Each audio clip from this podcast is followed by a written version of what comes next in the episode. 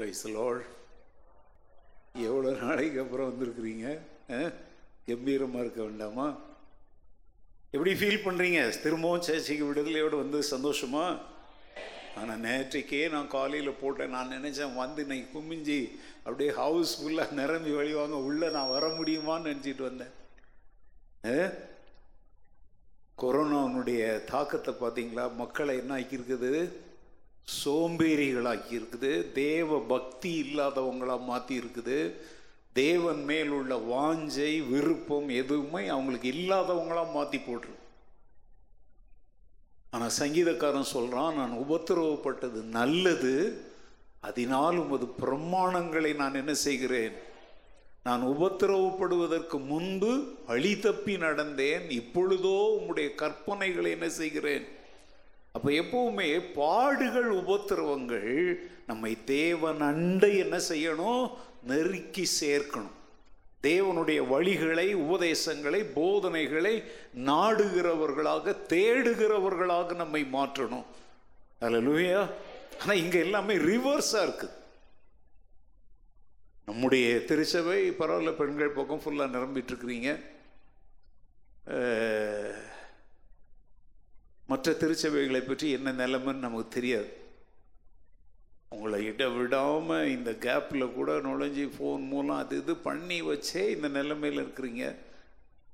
இது உலக அளவில் பல நாடுகளில் வந்து நல்ல மாற்றங்களை கொண்டு வந்திருக்கு. மக்கள் வந்து ஆலயங்கள்லாம் பூட்டப்பட்டு கிடந்த போதும் தெருக்களில் வந்து ரோடுகளில் விழுந்து என்ன செய்கிறாங்க, கண்ணீரோடு ஜெபித்த காட்சிகளையெல்லாம் நான் பார்த்தேன். இன்னைக்கு காலையில் கூட நான் வந்து ஒரு ஃபோட்டோவை பார்த்தேன், என் உள்ள எனக்குள்ளேயே உடைந்தது.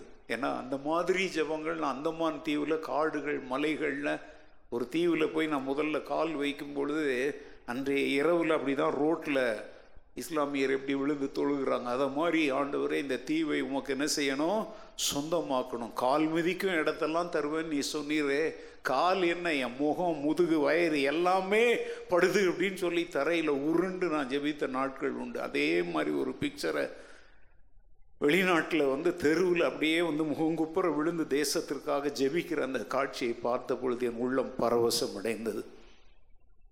இன்னைக்கு இங்கே எழுப்புதல் எழுப்புதல்னு என்னென்னோ சொல்கிறாங்க. நான் சொல்கிறேங்க, உண்மையான எழுப்புதல் என்பது அந்த ஜபந்தான். தேவனிடத்தில் மக்கள் வாஞ்சையோடும் விருப்பத்தோடும் ஓடி தேடி வர்றாங்க பார்த்தீங்களா, அதுக்கு பேர் தாங்க எழுப்புதல்.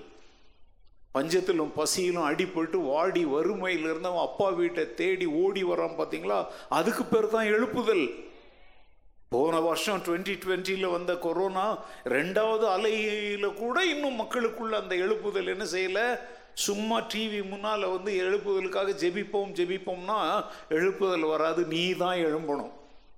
ஜெபம் எழுப்புதலை கொண்டு வராது, நீ எழும்பணும். ஜெபிக்கிற நீ எழும்பாத வரைக்கும் எப்படி எழுப்புதல் வரும்? இன்னும் அந்த மனநிலையிலேயே இருக்காதீங்க. நான் உங்களுக்கு எத்தனையோ முறை சொல்லிட்டேன், கொரோனா என்கிற வியாதி கிருமி உலகம்னு ஒன்று இருக்கிற வரைக்கும் அது எங்கேயாவது என்ன செஞ்சுக்கிட்டு தான் இருக்கும், இருந்துகிட்டு தான் இருக்கும். போன வாரம் நான் சொன்னது போல் வெள்ளை நாய் கருப்பு நாய் சொன்னேன், அதுக்கு நம்ம எற போட்டு வளர்த்தால் அது என்ன செய்யும், பரவும், இல்லைன்னா அது பாட்டு அடங்கி போகுது. இப்போ ஊரடங்கு லாக்டவுன் எல்லாம் எடுத்துட்டாங்க.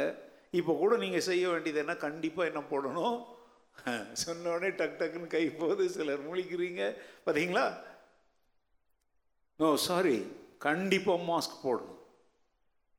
அது வந்து இந்த மாதிரி கூட்டமாக கூடி வரும் பொழுது நம்ம வந்து யாருக்கும் இடரல. ஏன்னா ஒருவேளை நீங்கள் போடாமல் உட்காந்துருந்தீங்கன்னா உங்கள் பக்கத்தில் இருக்கிறவங்க பயப்படுறதுக்கு வாய்ப்பு இருக்குது. எவ்வளோ கஷ்டப்பட்டு இந்த விடுதலையை நம்ம சம்பாதித்திருக்கிறோம் இல்லையா? ஏ சார் நோ, எங்களுக்கெல்லாம் இருந்தேன் அப்படி பாற மாதிரி இருந்துச்சுங்க. நீங்கள்லாம் எப்படி தான் இருக்கிறீங்க, என்ன தான் செய்கிறீங்க? பக்கத்தில் இருக்கிறாங்க வரமாட்றாங்கன்னு கோபத்தில் இருந்தேன். ஒருத்தரை பார்க்குறேன், பேரை சொல்ல விரும்பலை, சண்டை. இப்போ கூட நான் வரும்போது ப்ரைஸ் விளாண்டாங்க, ஆனால் நான் சரியாகவே சொல்லலை, ட தனியாக கிடச்சிருந்தா சண்டை போட்டிருப்பேன். ஏன் வரணும் என்னங்க? நான் சொன்னேன், முந்தி போன வருஷம் சொன்னேன் தெரியுமா, செத்தா கூட கர்த்தருடைய ஆலயத்தில் சாவோம். ஆனால் கண்டிப்பாக இது சாவை கொண்டு வருகிற இடம் அல்ல. இன்னொருத்தரை பார்த்தேன், நான் திரும்பி பார்த்தா கண்டுபிடிச்சிடுவீங்க, இன்னைக்கு தான் கொரோனா பயம் போய் வந்திருக்கிறாங்க. தன் ஜீவனை நேசிக்கிறவன் அதை இழந்து போவான். ஆனால் என் நிமித்தமாய், சுவிசேஷத்து நிமித்தமாய் இதை இழந்து போகிறவன் அதை மீண்டும் என்ன செய்வான்? அடைந்து கொள்ளுவான், நித்திய ஜீவனையும் பெற்றுக்கொள்ளுவான் என்று ஆண்டவர் சொல்லுகிறார். சட்டம் கட்டுப்பாடுகளுக்கு கீழ்ப்படிய வேண்டியது அவசியம். ஆனால் அதெல்லாம் வந்து சட்டத்திற்காக. ஆனால் நம்முடைய சட்டம் இயேசு கிறிஸ்துவின் அன்பு. அதனால் இனியும் நான் சொல்ல நல்லா கவனிங்க. அரசாங்கம் வந்து ரெண்டு வாரத்துக்கு அனுமதி கொடுத்துருக்குறோம். ஓகே, பலர் வெளிநாடுகள்லேருந்து பார்க்குறீங்க. நீங்களாம் எங்களுக்காக ரொம்ப பாரப்பட்டு ஜெபித்தீங்க. சிலர்லாம் கண்ணீர் விட்டு எனக்கு உங்களுடைய செய்திகளெல்லாம் அனுப்புனீங்க. உங்களுக்கெல்லாம் ஒரு நல்ல செய்தி, எங்களுடைய மாநிலத்தில் வந்து ரெண்டு வாரங்களுக்கு லாக்டவுன் எடுத்திருக்கிறாங்க. எப்படின்னா, கொரோனா தொற்று பரவுதா குறையுதா அப்படின்னு என்ன செய்கிறதுக்காக. நான் உங்களுக்கும் சொல்கிறேன், அவுத்து விட்டுட்டாங்க அப்படின்னு நினச்சிடாதீங்க.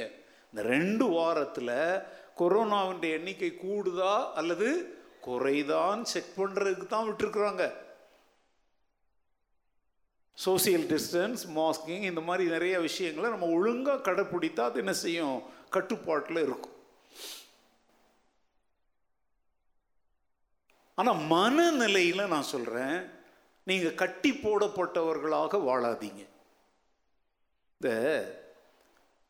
நாட்டுக்கோழி இருக்குது பார்த்தீங்களா, அதெல்லாம் சந்தையிலலாம் வாங்கிட்டு வந்தாலோ ஒருத்தட்ட விலைக்கு வாங்கிட்டு வந்து ஒரு ரெண்டு மூணு நாள் கழித்து அடித்து சாப்பிட்லாம் அப்படின்னா ஊர் நாட்டில் என்ன செய்வாங்க சொல்லுங்கள்? அந்த ரெண்டு காலையும் ஒரு சின்ன கயிறால் என்ன செய்வாங்க, அந்த கோழி நடந்து குதித்து போகலாம், ஆனால் ரொம்ப ஓடி போகிற அளவுக்கு அதை விட மாட்டாங்க. பார்த்துருக்கீங்களா? கொஞ்சம் இவ்வளோ நில கயிறில் கட்டியிருப்பாங்க. அது என்ன செய்யும்? அங்கங்கே இறையை சாப்பிட்டுட்டு அப்படியே இருக்கும். சில சமயத்தில் அப்படியே விட்டுருவாங்க, ஒரு வாரம் ரெண்டு வாரம் அப்படிலாம் விட்டுட்டு ஒரு நாள் அந்த கோழியினுடைய அந்த காலில் கட்டி இருக்கிற கயிறை கட் பண்ணி விட்டுருவாங்க. நீங்கள் விட்டதுக்கப்புறமும் பார்த்தீங்கன்னா முதல் நாள் எப்படி மேய்ஞ்சுதோ அதே மாதிரி தான் மேயும். அது காலில் கயிறை அவுத்துட்டா கூட அது என்ன நினச்சிக்கிட்டு இருக்குது? இன்னமும் தன்னுடைய கால்கள் கட்டப்பட்டதாகவே நினைத்து கொண்டு தான் வாழும். அது உங்களுக்கும் நான் சொல்கிறேன், கிட்டத்தட்ட அறுபத்தி எட்டு அல்லது அறுபத்தி ஒன்பது நாட்கள் நம்ம வந்து கட்டப்பட்டிருந்தோம். எத்தனை நாள் இருந்தோம் தெரியுமா உங்களுக்கு? லாக்டவுனில் சிக்ஸ்டி எயிட் டேஸ் அறுபத்தி எட்டு நாட்கள் நம்ம அடைக்கப்பட்டிருந்தோம். இன்றைக்கி அறுபத்தி ஒன்பதாவது நாள் விடுதலையாக்கப்பட்டிருக்கிறோம். விடுதலையாக்கப்பட்டீங்கிறத நம்புங்க. முதல்ல அந்த கோழி மாதிரி இன்னமும் இப்படியே தள்ளாடிக்கிட்டு தடுமாறிக்கிட்டு நடக்காதீங்க. கிறிஸ்துவின் விடுதலையை அனுபவியுங்கள். அல்லேலூயா! அனுபவிங்கன்னு உடனே ஊர் சுத்த போயிடாதீங்க.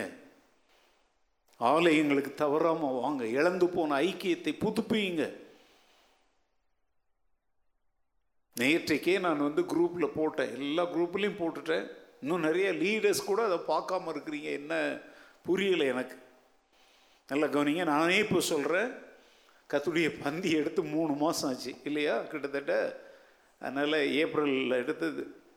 அதனால் நீங்கள் வந்து என்ன செய்யுங்க, வருகிற ஞாயிற்றுக்கிழமை நமக்கு கர்த்தருடைய பந்தி உண்டு. ரெண்டு ஆராதனை தான். ஏழு மணிக்கு ஒரு ஆராதனை, ஏழு டு ஒன்பது முதல் ஆராதனை, ஒன்பதரை முதல் பதினொன்றரை வரை ரெண்டாவது ஆராதனை. ரெண்டு ஆராதனையில் என்ன உண்டு? கர்த்தருடைய பந்தி உண்டு.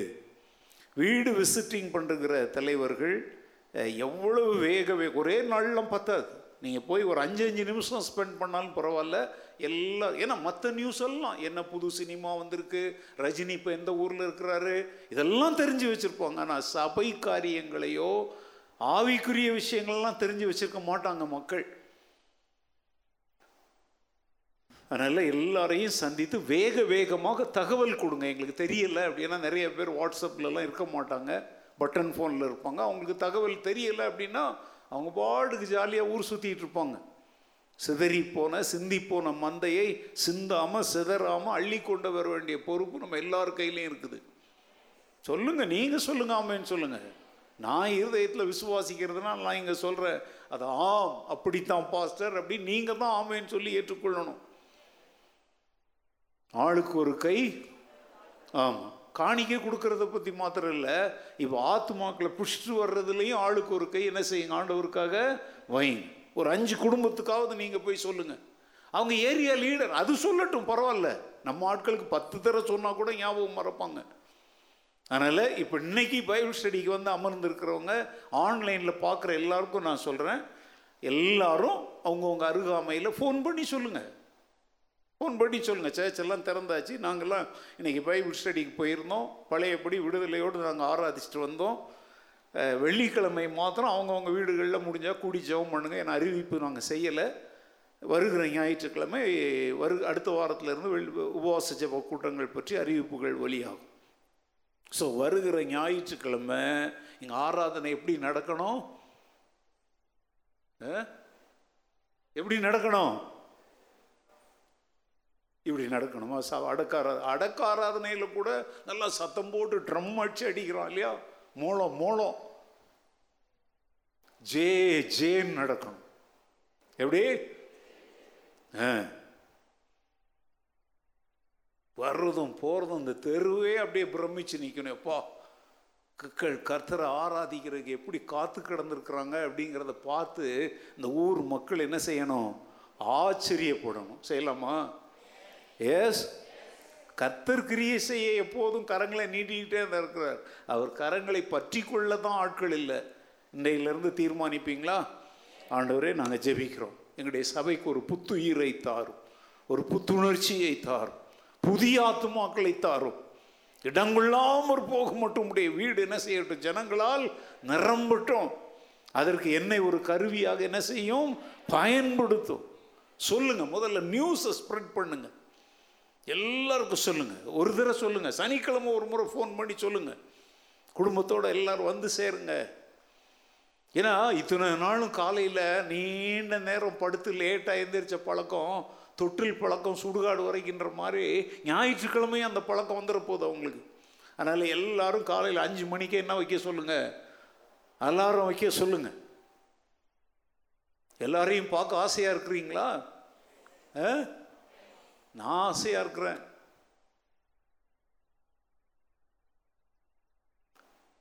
ஓகே, கர்த்தர் நல்லவர், அவர் கிருபை. மீண்டும் ஒரு விடுதலையோடு கூட எந்த ஒரு தடைகளும் இல்லாமல் நம்முடைய வேத பாட வகுப்பை துவங்குவதற்கான ஒரு வாய்ப்பை ஆண்டவர் நமக்கு தந்ததற்காக எல்லா கனத்தையும் மகிமையும் கர்த்தருக்கே நான் செலுத்துகிறேன். அல்லேலூயா.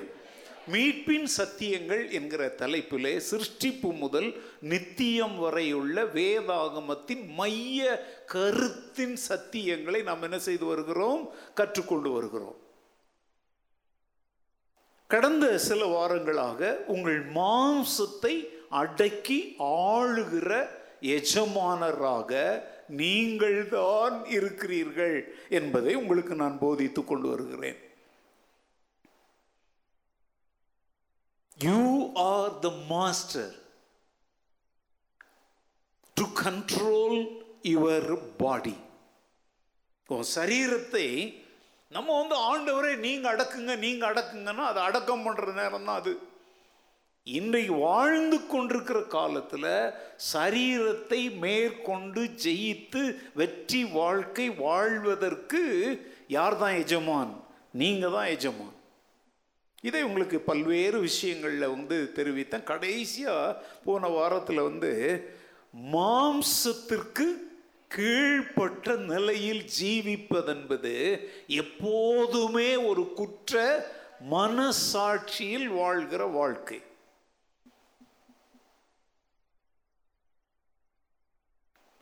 ஒரு அப்பா அம்மா ஒரு ஊருக்கு புறப்பட்டு போனாங்க. அவங்க வீட்டில் அக்கா தம்பி ரெண்டே பேர் தான் இருக்கிறாங்க. அம்மா அப்பா சொல்லிட்டு போனாங்க, உங்களுக்கு தேவையான உணவெல்லாம் நாங்கள் செஞ்சு வச்சுருக்குறோம், கேட்டை மாத்திரம் நாங்கள் பூட்டிகிட்டு போகிறோம், நீங்கள் ரெண்டு பேரும் சண்டெல்லாம் போடாமல் நாங்கள் ராத்திரிக்குள்ளே திரும்பி வந்துடுவோம், அதனால் என்ஜாய் அப்படின்னு பிள்ளைங்க ரெண்டு பேருக்கும் சொல்லிவிட்டு அப்பா அம்மா போனாங்க. அவங்க வீட்டில் அது வெளிநாடுகள்லாம் பார்த்தீங்கன்னா ஒரு வீடு அப்படின்னா நம்மள மாதிரிலாம் இருக்காது, வீட்டுக்கு முன்னாடி லோன் அப்படின்னு சொல்லுவாங்க, முன்னாடி இடம் பின்னாடி இடம் சைடில் இடம், நம்மள மாதிரிலாம் பெரிய கோட்டை மாதிரிலாம் அவங்க காம்பவுண்ட் கட்ட மாட்டாங்க. ஏன்னா அவங்க நாட்டிலலாம் சுவரேறி குதிக்கிற ஆட்கள்லாம் கிடையாது, வீடே திறந்து கிடந்தாலும் அடுத்தவங்க வீட்டுக்குள்ளே நுழையிறவங்கெல்லாம் கிடையாது, திருடுறவங்க கிடையாது. அங்கேயே சின்ன நீர் ஊற்றுகள் தண்ணீர் அப்படிலாம் நிறைய இருக்கும், நிறைய வசதியான வீடுகளில். அவங்க வீட்டில் வந்து வாத்து இருக்குது பார்த்தீங்களா, ஒரு பத்து வாத்து அப்படி வளர்த்துட்ருப்பாங்க, செல்ல பிராணிகள். அப்போ அப்பா அம்மா போன உடனே காலையில் அந்த அடைத்து வைத்திருக்கிற வாத்துகளை எல்லாம் திறந்து அதுங்களை மேய விடணும். அது பாட்டுக்கு அந்த வயல்வெளிகளில் அந்த அவங்க வீட்டு காம்பவுண்டுக்குள்ளே அது சுற்றி கிடக்கும். ஒரு சின்ன பாண்டு பாண்டுனா ஒரு குளம், பெரிய குளம்ல சும்மா இவங்களே அமைத்திருக்கிற ஒரு சின்ன குட்டைன்னு சொல்கிறோம்ல, அது ஒன்று இருக்கும். அதில் போய் அது நீந்திட்டு கிடக்கும். அப்போது வந்து அவங்க அக்கா சொல்கிறா, ரே நான் வீட்டு வேலைலாம் செய்கிறேன், நீ இந்த வாத்துங்களெல்லாம் கொஞ்சம் அவுத்து விட்டு கொண்டு போய் அந்த தண்ணிக்கிட்ட என்ன செய்ய விட்டுட்டு வா அப்படின்னு சொல்லிவிட்டு அவள் வேலை செய்கிறா. சின்ன பிள்ளைங்க. இந்த பையன் என்ன செய்கிறான், வாத்துங்களெல்லாம் அவுத்து விட்டுட்டு, வாத்துக்க போகிறத எப்போ தான் பார்த்துருக்கீங்களா நீங்கள்? எப்படி போகும்? கச்சாமூச்சான்னு போகாது. எப்படி போகும்? வரிசையாக போகும். இந்த வரிசையில் நிற்கிறது, வரிசையாக போகிறத மனுஷங்கிட்ட கற்றுக்கலனாலும் யார்கிட்ட கற்றுக்கலாம்? வாத்துக்கிட்ட கற்றுக்கோங்க. ஆனால் ஒரு வாத்துக்கு அன்றைக்கி என்ன ஆச்சுன்னு தெரியல, ரொம்ப திமிர் பண்ணிட்டு அது பாட்டு இஷ்டப்படி போகுது. இவன் ஹோய் ஹோய் ஹோய் அப்படின்னு எவ்வளோ சத்தம் போடுறான், அந்த வாத்து கீழ்ப்படியில் என்ன போனால் ஒரு கல் எடுத்து ஹொய் அப்படின்னு சொல்லி அந்த வாத்து மேலே அடிச்சான் பாருங்க, பொட்டுன்னு மண்டையை போட்டுருச்சு. உடனே இவன் என்ன பண்ணான், ஐயோ வாத்து செத்து போச்சே, என்ன பண்ணுறது, அக்கா கிட்ட கூட மாட்டிக்க கூடாதுன்னு வேக வேகமாக என்ன பண்ணான், செத்து போன வாத்தை எடுத்துகிட்டு போய் வீட்டு மூலையில் அங்கே எங்கேயோ தோட்டத்துக்குள்ளே ஒரு இடத்துல குழி தோண்டி அது உள்ளே என்ன செஞ்சிட்டான், புதைச்சிட்டான். புதைச்சிட்டு நெஞ்சு பக்கு பக்குன்னு அடிக்குது. ஆனால் வீட்டுக்குள்ளே வர்றான், என்னப்பா எல்லாம் வாத்தெல்லாம் கொண்டு போய் எல்லாம் விட்டுட்டியா அப்படின்னு சொல்லி சொன்னாங்க. ஆ விட்டுட்டாக்கா, எல்லாம் தண்ணியில் மேய்ஞ்சிக்கிட்டு இருக்கு, எல்லாம் விளையாண்டுக்கிட்டு இருக்கு அப்படின்னோடனே ஒரே ஒரு வாத்தை மாத்திரம் கொண்டு போய் அங்கே என்ன பண்ண அப்படின்னு, ஐயோயோ பார்த்துட்டாங்க போல. உடனே எனக்கு அப்படியே இப்போ நெஞ்சு எப்படி இருக்கும், எப்படிங்க இருக்கும், பட பட படன்னு இருக்குது. அக்கா சொன்னால் நான் பார்த்துட்டேன், நீ கல் அடித்து கொன்று அதை கொண்டு போய் புதைச்சதை நான் பார்த்துட்டேன். உடனே சொன்னான், டே மம்மி டாடிகிட்ட சொல்லிடாதக்கா, நீ என்ன சொன்னாலும் நான் கேட்குறேன், முதல்ல இப்படி சரண்டர் ஆகாதீங்க, என்ன சொன்னாலும் கேட்குறேன்னா என்ன ஆகும்னு பாருங்கள். உடனே அவ சொன்னா, நான் சொல்ல மாட்டேன்டா, சரி நீ போய் அந்த பாத்திரங்களை கொஞ்சம் விளக்கு அப்படின்னா, ஆ அதெல்லாம் நான் ஆம்பளை போய் செய்கிற வேலையா தம்பி வாத்து. உடனே சரிக்கா சரிக்கா அப்படின்னு போய் பாத்திரம் விளக்குறான். இப்போ நான் இதை சொல்லிகிட்டே போனேன்னா விடிஞ்சிடும். அழுக்கு துணிங்களெல்லாம் எடுத்து வாஷிங் பண்ண வைக்கிறான். இவன் என்ன, நீ நீ பொம்பளைங்க செய்கிற வேலையெல்லாம் செய்ய வைக்கிற தம்பி வாத்து. உன்னை போய் செய்கிறான். அன்னைக்கு நாள் முழுசும் அந்த அக்கா என்னத்தை சொல்லிக்கிட்டே இருக்கிறா, வாத்து வாத்து வாத்துன்னு சொல்லி சாப்பிட்ட பிளேட்டை கழுவ வைக்கிறதுலேருந்து வீடு துடைக்க வைக்கிறதுலேருந்து எல்லாத்தையும் செய்ய வச்சிட்டான். இவனுக்கு இந்த வாத்துங்கிற பேரை கேட்டாலே என்ன ஆகுது, மனசாட்சி ரொம்ப சந்தோஷம் அடையுது. வாய்த்தேன்னு சொல்லுங்க, குத்துது, வலிக்குது, கொடையுது. உடனே அப்பா அம்மாலாம் நைட்டில் கரெக்டாக வந்தாங்க. இவன் அக்காவை பார்க்குறான், சொல்ல மாட்டேன் அப்படின்னு சொல்கிறான். ஆனால் வீடெல்லாம் பார்த்தா ரொம்ப நீட்டாக இருக்குது, ரொம்ப சுத்தமாக இருக்குது. பையன் பார்த்தா ரொம்ப அடக்க ஒடுக்கமாக, ரொம்ப மரியாதையாக, வாலெல்லாம் அறுக்கப்பட்ட நரி மாதிரி ரொம்ப நடந்துக்கிறான். அப்பா அம்மா யோசிக்கிறான், ஒரு நாள் தான் நம்ம வெளியே போயிட்டு வந்தோம், அதுக்குள்ளே நம்ம பிள்ளைங்க ரொம்ப சந்தோஷமாக இருக்காங்க, சண்டை போடாமல் இருக்கிறாங்க. அக்காவுக்கும் தம்பிக்கு இப்போ என்ன வர மாட்டேங்குது, சண்டையே வர மாட்டேங்குதுன்னு ஆச்சரியம். ஓகே, நைட்டு தூங்க போனாங்க. விடிய காலை எழுந்த உடனே அக்கா சில வேலைகள் செய்ய வேண்டியிருக்கும் இல்லையா, தம்பியை வந்து எழுப்புறான். அவன் எப்போ மாதிரி நினச்சிக்கிட்டு காலை உதச்சிட்டு விடு, அப்புறம் எந்திரிக்கிற தம்பி வாத்து அப்படின்றான். ஐயோ டபார்னு எல்லாத்தையும் தூக்கி போட்டு எந்திரிச்சான். அதை போய் செய் இதை போய் செய் அப்படின்னு உடனே இவன் ஓடி ஓடி செய்கிறான். அம்மா அப்பா பார்க்குறாங்க, என்னது இந்த பய தூங்கு மூஞ்சி, காலையிலேருந்து போய் பாத்திரம் எடுக்கிறான், தண்ணி இறைக்கிறான், பைப் அடிக்கிறான், என்னது இது, நம்ம ஒரு நாள் தான் இல்லை, கடவுள் நம்ம பிள்ளை இப்படி மாற்றிட்டாரா? கடவுள் மாற்றலை, வாத்து மாத்தல. உடனே தொடர்ந்து இது நடக்குங்க. அவங்களுக்கு ஆச்சரியம், நம்ம பிள்ளை எப்படி இப்படி மாறிட்டான். ரெண்டு அக்காவுக்கு தம்பிக்கு என்ன வரமாட்டேங்குது, சண்டையே வரமாட்டேங்குது. சில நாட்கள் ஆச்சுங்க. அவ வந்து இந்த வாத்து வாத்து வாத்துங்கிற வார்த்தையை சொல்லி சொல்லியே இவனை பெண்ட் எடுத்துக்கிட்டு இருக்கிறான், இவனால முடியலை. ஒரு நாள் தீர்மானம் பண்ணோம், எவ்வளோ நாளைக்கு தான் இந்த அக்காவுக்கு நம்ம அடிமையாக இருக்க முடியும், நான் செய்த அந்த ஒரே ஒரு குற்றத்தை வச்சுக்கிட்டு என்னை என்ன செய்கிறா, ஆட்டி படைக்கிறா. என் குடுமி அவள் கையில் இருக்குது. நான் ஒன்று செய்ய போகிறேன், எங்கள் அப்பா அம்மா கிட்ட போய் உள்ளதை சொல்லி நான் என்ன ஆகிட போகிறேன், சரண்டர் ஆகிட போகிறேன். எங்கள் அப்பா அம்மா ஒன்று என்னை கொன்று போட்டுற மாட்டாங்கன்ட்டு அம்மா கிட்ட போய் சொன்னோம். அம்மா இப்படி நீங்கள் போனோடனே வாத்து கீழ்படியில் கல்லை போட்டேன், செத்துருச்சு, அதை நான் புதைச்சிட்டேன். அதை அக்கா பார்த்துட்டு அன்றையிலிருந்து என்னை எல்லா வேலையும் செய்ய வைக்கிறாங்கம்மா. அம்மாவுக்கு இப்போ தான் புரிஞ்சிச்சு பையன் ஏன் இவ்வளோ தங்க கம்பியாக மாறினான் அப்படின்னு. உடனே அப்பா அம்மாவுக்கு சொன்னாங்க. சொல்லிட்டு பரவாயில்லடா விடு, பரவாயில்ல, ஒரு வார்த்தை தானே, நீ கூட கல்லெடுத்து எரிஞ்சிருக்க கூடாது, இனிமேல் என்ன செய்யாத, அப்படி செய்யாத அப்படின்னு சொல்லிட்டு இவன் அப்படி போகிறான். அவங்க அக்காவுக்கு இருந்துங்க வா அப்படின்னா, எதுக்கு அப்படின்னா, போய் அந்த பக்கெட் எங்கே எடுத்துகிட்டு, அதெல்லாம் எடுத்துகிட்டு வர முடியாது. உன்னை சொன்னான், அவ சொன்னான், தம்பி வாத்து போய் சொன்னா சொல்லிக்கோ, நான் அப்பா அம்மாக்கிட்ட என்ன செஞ்சிட்டேன் சொல்லிட்டேனே. எங்க ரொம்ப சிம்பிள், சண்டே ஸ்கூலில் சொல்கிற ஒரு கதையை நான் இங்கே சொல்கிறேன். சில கதைகள் சண்டே ஸ்கூல் பிள்ளைங்களுக்கு இல்லை, தேவனுடைய பிள்ளைகளுக்கும் தான். குற்ற மனசாட்சியில் ஜீவிப்பதென்பது மாம்சத்திற்கு கீழ்ப்பட்ட ஒரு வாழ்க்கை. அது நம்மளை எப்போதுமே எதில் தான் வச்சிருக்கோம், குற்ற ஒரு பொய் சொல்றீங்க, உடனே யார்கிட்ட பொய் சொன்னீங்களோ அவங்க முகத்தை நேருக்கு நேர் பார்க்க முடியாதபடி உங்களை செய்யும். யாருடைய ஒரு பொருளையோ நீங்க அபகரித்து திருடி எடுத்துக்கிட்டீங்க, நீங்க அவங்க முன்னாடி நார்மலா இருக்கிற மாதிரி ட்ரை பண்ணுவீங்க, ஆனா உங்களுடைய முகம் காட்டி கொடுத்துடும். அதுதான் மாம்சத்திற்கு கீழ்ப்பட்ட ஜீவியம். மாம்ச இச்சைகளை நிறைவேற்றுவதற்காக, மனதும் மாமிசமும் விரும்பினவைகளை செய்வதற்காக நாம் எடுக்கிற ஒவ்வொரு முயற்சிகளும் நம்ம எதில் தான் கொண்டு போய்விடும், குற்ற மனசாட்சியில். அதைத்தான் போன வாரம் வந்து நம்ம நம்ம தெளிவாக கற்றுக்கொண்டோம். பவுல் வந்து தான் விரும்புகிற நன்மையை செய்யாமல், செய்ய முடியாமல் தோற்று போன வாழ்க்கையை பற்றி ரோமரில் சொன்னதெல்லாம் படித்தோம். அதாவது தான் ரட்சிக்கப்படுவதற்கு முன்பு மாம்சத்தின்படி வாழ்ந்த வாழ்க்கையை பற்றி சொல்கிறார். நன்மை செய்யணும்னு எனக்கு விருப்பம் இருக்குது, ஆனால் நன்மை செய்கிற அந்த செயல், அந்த ஆக்ஷன் என் வாழ்க்கையில் இல்லை. I have the desire to do the will of God, but I am not able to do it. I don't have the strength. எனக்கு அந்த பலன் இல்லை, ஆனால் அதை செய்யணும்னு என்ன இருக்குது. ஏன் நான் எதற்கு கீழ்பட்டு கிடக்கிறேன், மாம்சத்திற்கு கீழ்பட்டு கிடக்கிறேன். இதைத்தான் பவுல் சொல்றார்.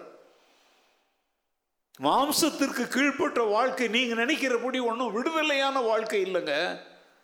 சாத்தான் வந்து அதையும் இதையும் ப்ராமிஸ் பண்ணுவான். அனுபவி ராஜா, அனுபவி, என்ஜாய்ப்பா என்ஜாய். ஆனால் நீ என்ஜாய் பண்ணி முடி, உடனே உன் மனசாட்சியில் என்ன கிடைக்கும், ஒரு அந்த உட்கார் என்னது நண்பர்களோட சேர்ந்து சும்மா ஒரு பெக்கு அடிப்பான். நீ வந்து கோட்டர்லாம் அடிக்க வேண்டாம், ஒரு சிப் அடி, சிப்பு.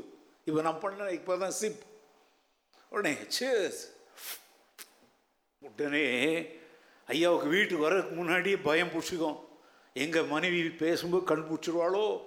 உடனே ரோஜா பாக்கு வாங்கி போடுவார், இல்லை விக்ஸ் முட்டாயை வாங்கி போடுவார். ஏ ஒரு சிப்பு அடித்த, ஒரு சிப்புனா ஒரு உறிஞ்சு உறிஞ்ச மனசாட்சி உன்னை விடுதா சொல்லுங்க. இதுதாங்க மாம்சத்திற்கு கீழ்ப்பட்ட ஜீவியம்.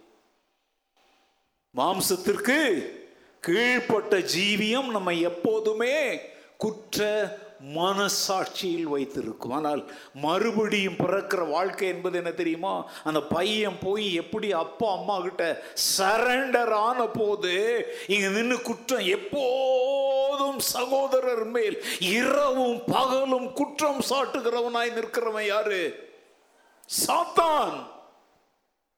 அதுக்கு முந்தி நம்ம விரும்பிலாம் சாத்தானை சேவித்தோன்னு சொல்ல முடியாதுங்க. நமக்கு அதை பண்ணிடுவானோ, இதை பண்ணிடுவானோ, நமக்கு அப்படி ஆயிடுமோ, இப்படி ஆயிடுமோ, அப்படின்ற பயத்தில் தான் அவனை சேவிக்கிறாங்க அநேகர்.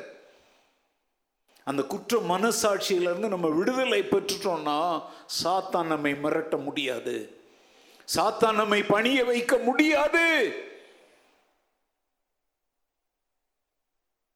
இதுதாங்க கிறிஸ்தவத்தின் வெற்றி வாழ்க்கை.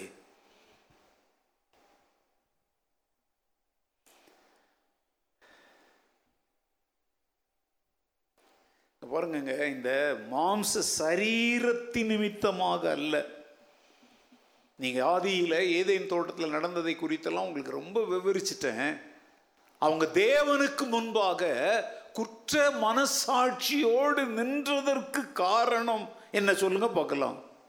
அவங்க தேவனுடைய வார்த்தைக்கு கீழ்ப்படியாமல் அவிசுவாசம் உள்ளவர்களாய் மாறினது தான் மாம்சத்தில் பழத்தை சாப்பிட வச்சது. பழத்தை முதல்ல சாப்பிட்டாங்களா? அவங்க தேவனுடைய வார்த்தைக்கு கீழ்ப்படியாம போனது முதல்ல நடந்துச்சா? கீழ்ப்படியாமை தாங்க ஒரு செயலை செய்ய வைத்தது. அதை பழத்தை ஏன் அங்கே வச்சாரு, அதை ஏன் இந்த மாதிரிலாம் கேள்வி. நானே சொல்றேன், சாப்பிடாதுன்னா சாப்பிடாது, இதில் என்ன ஒரு கேள்வி? தேவன் எதை செய்தாலும் நல்லதுக்குன்னு தான் செய்வார். இதெல்லாம் நிறைய பேர் கேட்குற கேள்வி. நோய் இவங்க பெரிய உலக மகா விஞ்ஞானி மாதிரி இவ்வளோ செஞ்ச ஆண்டவர் அந்த ஒரு மரத்தை அங்கே வச்சுட்டு அதை கூட அவங்கள்ட்ட சொல்லாமல் இருந்திருந்தா கூட பரவாயில்லையேங்க. இவ்வளோ சொல்லியே செஞ்சவங்க சொல்லாமல் இருந்திருந்தா என்ன பண்ணியிருப்பாங்க? நல்லா கவனிங்க, ஆப்பிள்னு அதை சொல்கிறாங்க. ஏதோ ஒரு பழம் அவங்களுக்கு சொல்ல தெரிலனால அது என்ன பழமோ அதெல்லாம் நமக்கு தேவையில்லாத ஆராய்ச்சி. சிலர்லாம் கேட்பாங்க என்கிட்டலாம், அது என்ன பழம் பாஸ்டர், இப்போ அது தெரிஞ்சுக்கிட்டு இவன் என்ன செய்ய போகிறான், அந்த பழத்தை வியாபாரம் செய்ய போகிறான்னா? இதெல்லாம் அங்கே பாருங்க, இந்த மாதிரி ஆராய்ச்சிங்களெல்லாம் குப்பையில் தள்ளுங்க. இன்றைக்கி நூதன பிரசிங்க மாதிரி இந்த மாதிரி என்னத்தையாவது எடுத்துக்கிட்டு வந்து தான் என்ன செய்கிறது? நாங்கள் ஆழமான சத்தியங்கள், அஞ்சு பைசாவுக்கு பிரயோஜனம் இல்லாத சத்தியங்கள். நான் சொல்கிற வார்த்தையை கவனிங்க. அவங்கள் தங்க மாம்சத்து நிமித்தம் இல்லைங்க, அவர்களுடைய அவிசுவாசத்து நிமித்தம் தான் மனித குலம் பாவத்திற்குள் என்ன செய்தது? விழுந்து போனது. இதை நீங்கள் என்ன செஞ்சுக்கோங்க, மனசில் வச்சுக்கோங்க, அவிசுவாசம். சரி, இப்போ நான் அடுத்த பகுதிக்கு உங்களை அழைத்துட்டு போக விரும்புகிறேன். How to overcome the flesh, மாம்சத்தை மேற்கொள்வது எப்படி? எல்லாம் சேரில் நல்லா நிமிர்ந்து உட்கார்ந்து கொஞ்சம் அப்படியே பாருங்கள். இல்லை கொஞ்சம் தூக்கத்தின் ஆவியெல்லாம் கொஞ்சம் ஓடிப்போகும். எல்லாம் நிமிர்ந்து உட்காந்து நல்லா சேரில் சாஞ்சிக்கிட்டு என்ன பாருங்க. பரவாயில்ல, சிலர்லாம் ரொம்ப பாக்கியசாலிகள், இந்நேரத்துக்கே தூக்கம் வருது. எனக்கெல்லாம் நடுராத்திரிலே தூக்கம் வர மாட்டேங்குது. சரி கவனிங்க, how to overcome the flesh. ஒன்று பேதுரு ஒன்றாவது அதிகாரம் இருபத்தி மூன்றாவது வசனம். First Peter chapter one verse twenty three. அழிவுள்ள வித்தினாலே அல்ல, என்றைக்கும் நிற்கிறதும் ஜீவனுள்ளதுமான தேவ வசனமாகிய அழிவில்லாத வித்தினாலே மறுபடியும் ஜெனிப்பிக்கப்பட்டிருக்கிறீர்களே. அழிவுள்ள வித்தினாலே அல்ல, என்றென்றைக்கும் நிற்கிறதும் ஜீவனுள்ளதுமான தேவ வசனமாகிய அழிவில்லாத வித்தினாலே மறுபடியும் என்ன செய்யப்பட்டிருக்கிறீர்கள்? அப்படின்னா மறுபடியும் பிறக்க வைக்கப்பட்டிருக்கிறீர்கள், மீட்பை அடைந்திருக்கிறீர்கள். எதை கொண்டு அடைந்தோம்? அழகா பாருங்க, அழிவுள்ள வித்தினாலே அல்ல. வித்துனா என்ன? ஒன்றை உருவாக்குகிற விதை. என்றென்றைக்கும் நிலைத்து நிற்பதும் ஜீவன் உள்ளதுமான தேவ வசனமாகிய அழிவில்லாத விதை, வித்தினாலே நீங்கள் மறுபடியும் பிறந்திருக்கிறீர்கள். எழுதிக்கோங்க. நான் குறிப்பு என்ன தெரியுமா, அந்த வசனத்தின் மூலம் அவங்களுக்கு சொல்ல விரும்புகிற சத்தியம் என்ன தெரியுமா? உங்கள் புதிய வாழ்விற்குரிய ஆதாரம் என்ன என்பதை கண்டு கொள்ளுங்கள். Know the foundation of your new life in Christ. இயேசு கிறிஸ்துவுக்குள் மறுபடியும் பிறந்தவங்கெல்லாம் என்ன வாழ்வை பெற்றிருக்கிறாங்க? புதிய வாழ்வை பெற்றிருக்கிறாங்க. ஆனால் அதை எப்படி பெற்றோம்? அதுதான் அந்த வசனம் சொல்லுது. அழிந்து போகிற உலக பொருட்களாலே அல்ல, அழிவில்லாத விதையாகிய என்றென்றைக்கும் இருக்கிற ஜீவனுள்ள தேவனுடைய வசனத்தினாலே நீங்கள் மறுபடியும் பிறந்திருக்கிறீர்கள். ஹல்லேலூயா. இதுதான் ஆதாரம். This is the foundation.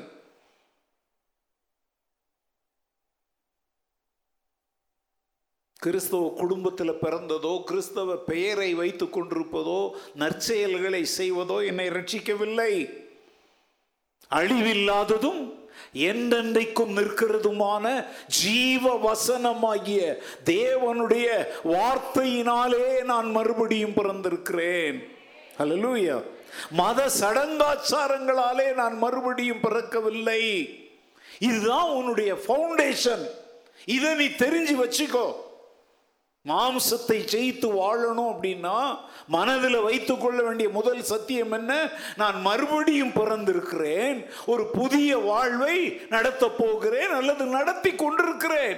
ஆனால் இதற்கு எனக்கு அஸ்திபாரமாக இருப்பது என்ன தெரியுமா? தேவனுடைய வார்த்தை. ஹல்லேலூயா. மனுஷன் அப்பத்தினாலே மாத்திரம் அல்ல, தேவனுடைய வாயிலிருந்து புறப்படுகிற ஒவ்வொரு வார்த்தையினாலும் பிழைப்பான், வாழ்வான், ஜீவிப்பான். அதைத்தான் அங்க சொல்றேன். ஹல்லேலூயா. இப்போ கொரோனா ரெண்டாவது அலையும் தாண்டி வந்து இன்னைக்கு சர்ச்சில் உட்கார்ந்துருக்கிறீங்களே, நீங்கள் போட்டுக்கிட்ட கோவாக்சினா கோவிஷீல்டா எது உங்களை காப்பாத்துச்சு? பெருமை பாராட்டாதீங்க. அதை சாப்பிட்டேன் இதை சாப்பிட்டேன், அது வந்து இந்த மாம்சத்துக்கு. ஆனால் இந்த மாம்சத்தில் நீங்க வாழ்கிற ஒரு வாழ்க்கை இருக்குதே, அதை வந்து நீங்க குடிச்ச கஷாயமோ நீங்க போட்டுக்கிட்ட ஊசியோ இல்லை, தேவனுடைய வார்த்தையினால் பிழைத்திருக்கிறீர்கள். நன்றி உள்ளவங்களா இருங்க. சிலர் வந்து நாங்க போய் வாணியம்பாடி மருந்து சாப்பிட்டோம், ஆம்பூர் மருந்து சாப்பிட்டோம். எதை பற்றி பெருமைப்பார்? அதெல்லாம் அழிவுள்ள வித்துக்கள். அழிவில்லாத வித்து தேவனுடைய வார்த்தை. நான் சொல்றேன், மூன்றாவது அலை வரப்போகுதுன்னு சொல்றாங்க. நான் உங்களுக்கு சொல்லித்தரேன், அதை பற்றி நீங்க சிந்திக்கவே சிந்திக்காதங்க. வந்தா வரட்டும், வரலன்னா போட்டோம். நான் தேவனுடைய வார்த்தையினால் மறைக்கப்பட்டிருக்கிறேன். I am under the cover of the word of God. அனுதினமும் நான் தேவனுடைய வசனத்தை வாசிக்கிறேன், தியானிக்கிறேன், அதையே சிந்திக்கிறேன். அது என்னுடைய ரத்தத்தில் ஓடிட்டே இருக்குது. மூன்றாவது அலையில முப்பதாவது அலை வந்தாலும் என் ரத்தத்தை அது சுத்திகரித்து கொண்டே இருக்கும். ஹல்லேலூயா. இது தாங்க விசுவாசம். விசுவாசத்தினால் நீதிமான். ஒழுங்க வேதத்தை வாசிங்க. ஒருவேளை போன வருடம் சொன்ன உபதேசத்தை கேட்கல, இப்போ தப்பிச்சு பிழைச்சி வந்து உட்கார்ந்துருக்கிறீங்க. இப்போவாவது நான் சொல்கிறேன், கர்த்தருடைய ஆலோசனையை கேளுங்க. காலை, மதியம், இரவு, சாயங்காலம், நடு இரவு தூக்கம் வரலனாலே பைபிளை திறந்துடணுங்க. தூக்கம் வரலனாலே எதை திறக்கணும்? பைபிளை திறந்துடுங்க. இல்லை உங்களுக்கு ராத்திரியில் லைட் போட்டுக்கிட்டு பைபிள் படிக்கிறது கஷ்டமாக இருந்தால் எல்லார் கையிலையும் ஸ்மார்ட் ஃபோன் இருக்குது, அதில் நோட்ஸுன்னு ஒன்று இருக்குது, அதில் தரங்க. அதுலலாம் இப்போ என்ன வசதி வந்துருச்சு தெரியுமாங்க? ஒரு குறிப்பிட்ட வசனத்தை நீங்கள் தியானிக்கிறீங்க அப்படின்னா அந்த வசனத்து மேலே அப்படி விரல நீங்கள் வச்சிங்கனாலே அதை ஷேர் காப்பின்னு அதுவே சொல்லும். அதை காப்பி பண்ணி கொண்டாந்து மஞ்சள் கலரில் நோட்ஸுன்னு ஒன்று இருக்குல்ல, அதில் கொண்டாந்து என்ன செஞ்சுக்கோங்க, பேஸ்ட் பண்ணி வச்சுக்கோங்க. அந்த வசனத்திலிருந்து ஆண்டவர் உங்களுக்கு ஏதாவது சத்தியங்களை பேசுறாரு அப்படின்னா, உங்களுக்கு தமிழ் டைப் பண்ண தெரியலன்னா நான் உங்களுக்கு சொல்லித்தரேங்க. உலகமெங்கும் உள்ள எல்லாருக்கும் சொல்லித்தரேன். ஜி போர்டு அப்படின்னு சொல்லி ஆண்ட்ராய்டு ஃபோன் யூஸ் பண்ண, பெரும்பாலும் ஆண்ட்ராய்டு ஃபோன் தான் யூஸ் பண்ணுறோம். ஜி போர்டை நீங்கள் டவுன்லோட் பண்ணி வச்சுக்கிட்டு Tamil hand writing, Kannada hand writing அப்படின்னு சொல்லி இண்டிக் லாங்குவேஜஸ், இந்திய மொழிகள் எல்லாவற்றையுமே நீங்கள் உங்கள் விரலால் என்ன செய்யலாம், எழுதுகிற ஆப்ஷன் அதில் இருக்குது. மற்ற நேரத்தில் எழுத்தை பார்த்து டைப் பண்ணுறது இருக்குது. ஆனால் நீங்கள் ஹேண்ட் ரைட்டிங்கிற ஆப்ஷனை எடுத்து வச்சுக்கிட்டிங்கன்னா என்ன செய்யலாம், அதில் கையாலேயே நீங்கள் நிறைய சமயத்தில் நான் இங்கே உட்காந்து எழுதுறத பார்த்துருப்பீங்க. என்னென்னா இப்போ ஜிம் பிரசங்கம் பண்ணும்போது நான் அதற்கு ஒரு தலைப்பு, பிரசங்கிக்கிறது யார், அன்றைய டேட் என்னங்கிறதெல்லாம் என் கையிலேயே எழுதி குரூப்புங்களுக்கு நான் அனுப்பிக்கிட்டு இருப்பேன். ஏங்க, செல்ஃபோன் ஒரு பக்கம் வந்து மக்களை நாசப்படுத்தினாலும் கண்மலையின் மேல் தன் வீட்டை கட்டின புத்தியுள்ள மனுஷனை போல வாழ்கிறவனுக்கு வல்லவனுக்கு புல்லும் ஆயுதம் மாதிரி அந்த செல்போனையும் தேவனுடைய நாம மகிமைக்காக பயன்படுத்த பழகுங்க. பைபிளை டவுன்லோட் பண்ணுங்க. தமிழ் எல்லா லாங்குவேஜ்லையும் இப்போ பைபிள் இலவசமாக கிடைக்குது. தெரியல அப்படின்னா நம்ம ஊழியக்காரங்கிட்ட பிரதர்ஸ் எல்லாம் கேளுங்க. இல்லை நான் உங்களை என்ன சொல்கிறேன், அந்த லிங்க்கை உங்களுக்கு நம்ம குரூப்பில் போட்டு விட சொல்கிறோம். நீங்கள் அந்த லிங்க்கை அமுக்குனாலே ஆட்டோமேட்டிக்காக அது போய் உங்களுக்கு பைபிள் என்ன செஞ்சு தரும், டவுன்லோட் பண்ணி தரும். நீங்கள் என்னென்ன லாங்குவேஜில் படிக்கிறீங்களோ, பழைய ஏற்பாடு புதிய ஏற்பாடு அதிகாரம் வசனம் எவ்வளோ இருக்குங்க. அதில் ராத்திரியில் லைட் போட்டு யாருக்கும் தொந்தரவு கொடுக்கணும்னு அவசியம் இல்லை. நைட் மோடுன்னு ஒன்று இருக்குது, டே மோடு நைட் மோடுன்னு இருக்குல்ல. நைட்டில் வந்து எல்லோ கலர் லைட் ஏரியும் ஃபோனில், அதை போட்டுக்கிட்டீங்க கண்ணுக்கு என்ன கேடும் வராது. ஏங்க, உங்கள் ஃபோனை பயன்படுத்துறதுக்கு நான் கற்றுக் கொடுக்கறதே இந்த உலக வாழ்க்கைக்கல்ல, நித்திய வாழ்வுக்காக.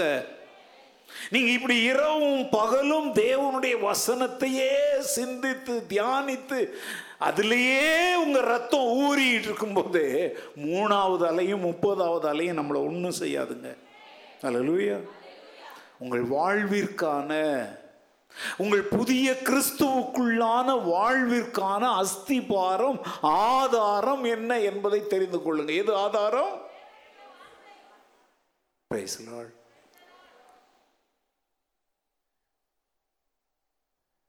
யாக்கோபு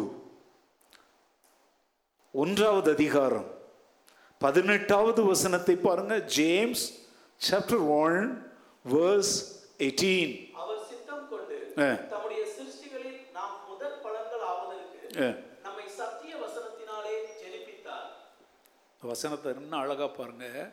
அவர் சித்தம் கொண்டு தம்முடைய சிருஷ்டிகளில் நாம் முதற் பலன்கள் ஆவதற்கு நம்மை சத்திய வசனத்தினாலே என்ன செய்தாராம்? ஜெனிப்பித்தார்னு அர்த்தம்னா பிறக்க செய்தார். அதே மேல உள்ள அதே வசனம் தான், மறுபடியும் ஜெனிப்பிக்கப்பட்டிருக்கிறீர்களே. இங்கேயும் சொல்றார், உங்களை சத்திய வசனத்தினாலே ஆண்டவர் என்ன செய்தார்? ஜெனிப்பித்தார். உங்களை மறுபடியும் பிறக்க செய்திருக்கிறார். நீ சர்ச்சில் ஏத்தின கேண்டிலால நீ மறுபடியும் பிறக்கல.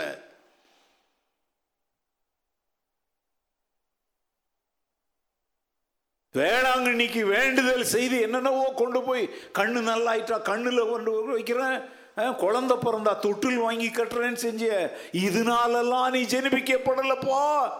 சத்திய வசனத்தினாலே தேவன் சித்தம் கொண்டு நம்மை ஜெனிப்பித்தார். அல்லேலூயா. வேற வழியெலாம் கிடையாதுங்க. ஜெனிப்பிக்கப்படுவது, மறுபடியும் பிறப்பது என்பது தேவன் எதை கொண்டு தான் நம்முடைய வாழ்க்கையில் நடப்பிக்கிறார். அந்த அதுக்கு பேர் என்ன கொடுக்குறாருங்க? முதல்ல சொன்னார், என்றென்றைக்கும் நிற்கிறதும் ஜீவன் உள்ளதுமான தேவ வசனமாகிய அழிவில்லாத வித்து. இந்த வசனத்தில் என்ன சொல்றாரு? சத்திய வசனம். என்ன வசனம்? ஆமாம், வசனம் சொல்லுது வசனம் சொல்லுதுன்னு சொல்கிறத விட சத்திய வசனம் சொல்லுதுன்னு சொல்லணும். Praise the Lord. பைபிளுக்கு வந்து என்ன பேர் சொல்லுங்கள்? சத்திய. உங்கள் பைபிளை கையில் எடுத்து சொல்லுங்கள், இது என்னது? சத்திய வேதம்னு சொல்கிறோம். அது உள்ள என்ன இருக்குது? சத்திய வசனம் இருக்குது. ஹல்லேலூயா. நீங்கள் தேவனால் அவருடைய திட்டத்தின்படி, அந்த வசனத்துக்குரிய விளக்கத்தை சொல்றேன், அவருடைய ஜீவனால் அவருடைய வார்த்தையினால் உருவாக்கப்பட்டிருப்பதினால் அந்த வார்த்தையை சார்ந்தே ஜீவிக்கும்படி தேவன் உங்களை எதிர்பார்க்கிறார். அல்லேலூயா. நீங்க விருப்பப்பட்டுலாம் மனம் திரும்பலைங்க, நீங்க இஷ்டப்பட்டுலாம் ரட்சிக்கப்படலை, தேவன் சித்தம் கொண்டார்னு பைபிள் சொல்லுது. நீங்கள் நம்மெல்லாம் மறுபடியும் பிறந்தவர்களாக இங்கே வந்து அமர்ந்திருப்பது நம்முடைய தாய் தகப்பனுடைய விருப்பமோ யாருடைய விருப்பமோ அல்ல, யாருடைய சித்தம். நீங்களே யோசிச்சு பாருங்க. நீங்கள்லாம் இதை மாதிரி ஒரு சர்ச்சில் வந்து உட்கார்ந்து இப்படிலாம் அட்டைக்கு ஒட்டிக்கி தேவனுடைய வசனத்தை கேட்குற ஆளா? இல்லை. யார் கொண்டாந்து உட்கார வச்சிருக்கிறா? ஹல்லேலூயா. ஸோ முதல் காரியம் உங்களுடைய புதிய மறுபடியும் பிறந்த வாழ்க்கைக்கான ஆதாரம் அஸ்திபாரம் என்னது? தேவனுடைய வார்த்தை, the word of God. Number two, நீங்கள் யார் என்றும் உங்களுடைய புதிய நிலைமை என்ன என்பதையும் அறிந்து கொள்ளுங்கள்.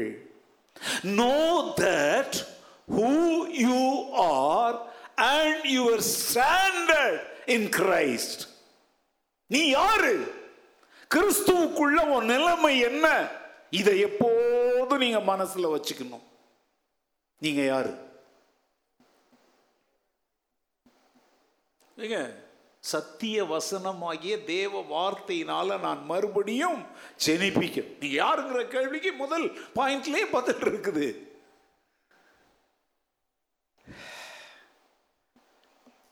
வசனங்களை வாசிக்க நேரம் இல்லை. ரோமர் ஆறாவது அதிகாரம் பதினான்காவது வசனத்தின்படி பாவத்தின் ஆளுகையிலிருந்து நீங்கள் விடுதலை பெற்றவர்கள். ஓகே, நிறைய பேர் பைபிள் இல்லாமலேயே வீடுகளில் எங்கெங்கேயோ உட்கார்ந்து கேட்டுட்டு இருப்பீங்க. உங்களுக்காக அந்த வசனத்தை வாசிக்க சொல்றேன். நீங்கள் நியாயப்பிரமாணத்திற்கு கீழ்ப்பட்டிராமல் பாவம் உங்களை என்ன செய்யாது? ஏன்?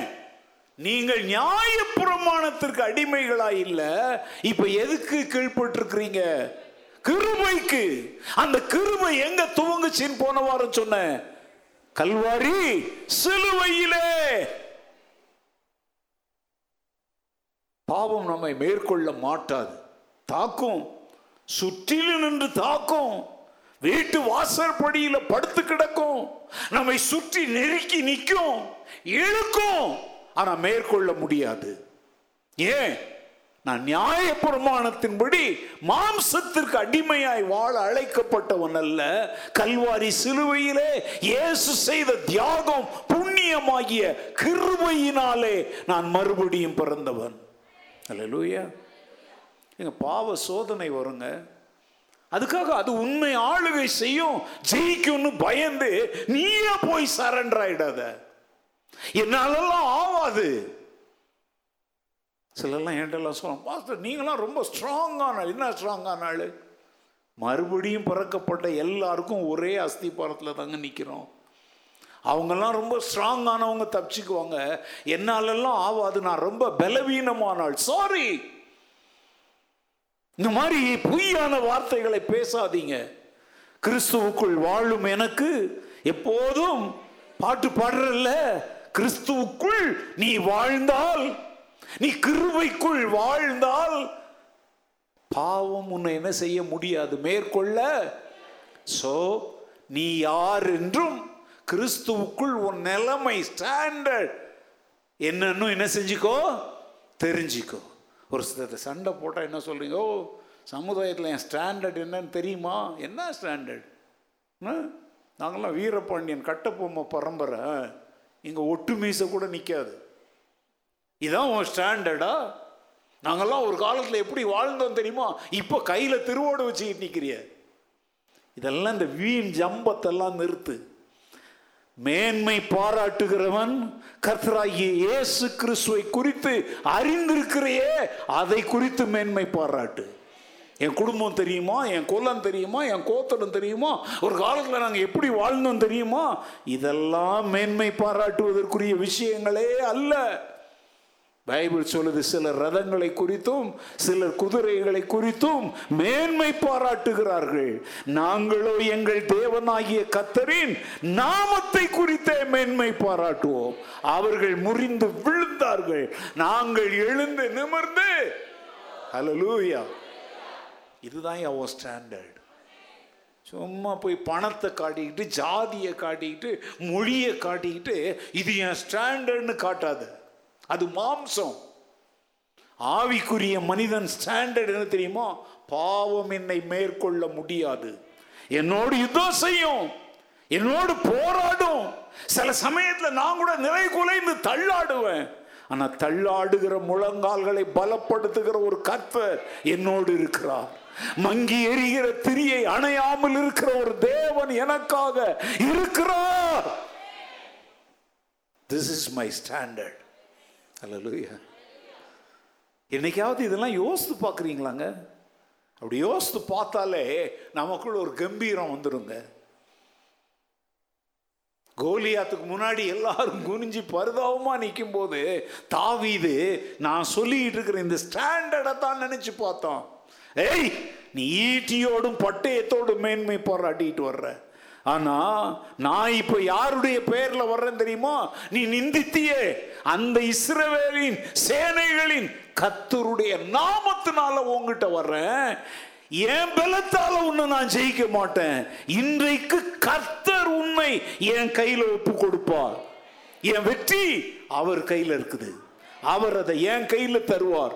This is my standard. Hallelujah. புரியுதா? புரியலைங்களாங்க? அவன் சின்ன பையன் ஜெயிச்சானா? ஏழு மடங்கு அக்கினி சூழ எரியுது. சாத்ராக் மேஷாக் பயந்தாங்களா? அவங்க ஸ்டாண்டர்ட் என்னன்னு அவங்களுக்கு தெரியும். அவங்க என்ன சொல்றாங்க தெரியுமா? எங்கள் தேவன் எங்களை தப்புவிக்க. ஹல்லேலூயா. This is my standard. எந்த வல்லமையின் கைக்கும் எங்களை தப்புவிக்கிற ஒரு கர்த்தரின் கரத்தில் நாங்கள் இருக்கிறோம். ரெண்டாவது அலையில கூட இங்க இருக்கிற நம்ம பலரை வந்து அப்படி கொரோனா தொட்டுட்டு தான் போச்சுது. தொட்டுச்சா தொடலையா? பயந்து ஆஸ்பத்திரி போனீங்களா போகலையா? நடுங்குனீங்களா நடுங்கலையா? அழுவீங்களா அழலையா? இன்னைக்கு இங்க வந்து உட்கார்ந்து இருக்கிறீங்களா இல்லையா? உட்காரலையா? ஹலோ, மேன்மை பாராட்டுறதா இருந்தா இந்த ரெண்டாவது அலையிலையும் உங்களை தப்ப வைத்து இங்க கொண்டாந்து உட்கார வச்சிருக்கிறார, அவரை குறித்து மேன்மை பாராட்டு. This is your standard. ஸ்டாண்டர்ட்னா என்ன? உலகத்தில் ஒரு நிலை, கௌரவம், அந்தஸ்து. இப்ப நம்முடைய கௌரவம் அந்தஸ்து என்ன தெரியுமாங்க? ரோமர் ஆறு பதினாலு சொல்லுது, பாவம் உங்களை என்ன செய்ய முடியாது, மேற்கொள்ள முடியாது. ரோமர் ஆறாவது அதிகாரம் எட்டிலிருந்து பதினொன்று வரைக்கும் பாருங்க. Romans chapter six verse eight, from eight to eleven. ஆகையால் கிறிஸ்துவுடனே கூட நாம் மரித்தோமானால் அவரோடனே கூட பிழைத்தும் இருப்போம் என்று நம்புகிறோம். மரித்தோரிலிருந்து எழுந்த கிறிஸ்து இனி மரிப்பதில்லை என்று அறிந்திருக்கிறோம். மரணம் இனி அவரை ஆண்டு கொள்வதில்லை. அவர் மரித்தது பாவத்திற்கு என்று ஒரே தரம் மரித்தார். அவர் பிழைத்திருக்கிறது தேவனுக்கென்று பிழைத்திருக்கிறார். அப்படியே நீங்களும் உங்களை பாவத்திற்கு மரித்தவர்களாகவும் நம்முடைய கர்த்தராகிய இயேசு கிறிஸ்துவுக்குள் தேவனுக்கென்று பிழைத்திருக்கிறவர்களாகவும் எண்ணிக்கொள்ளுங்கள். எண்ணிக்கொள்ளுங்கள். உங்கள் எண்ணங்கள்ல ஒரு மாற்றம் வரட்டையா.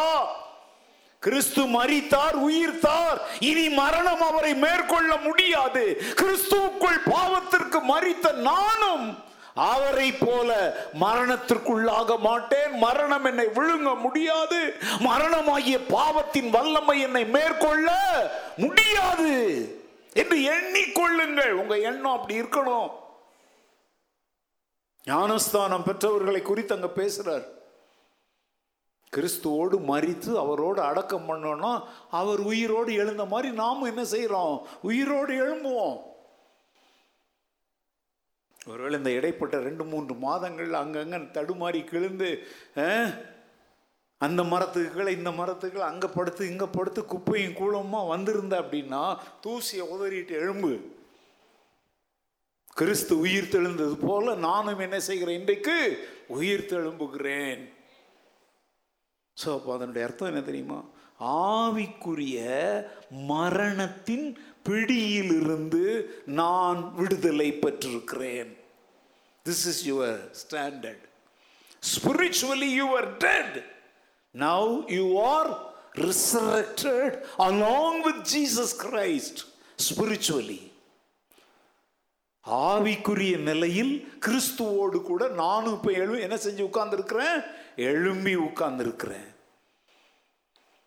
ஆவிக்குரிய நிலைமையில் மரணம் என்ன என்ன செய்ய முடியாது, ஜெயங்கொள்ள முடியாது.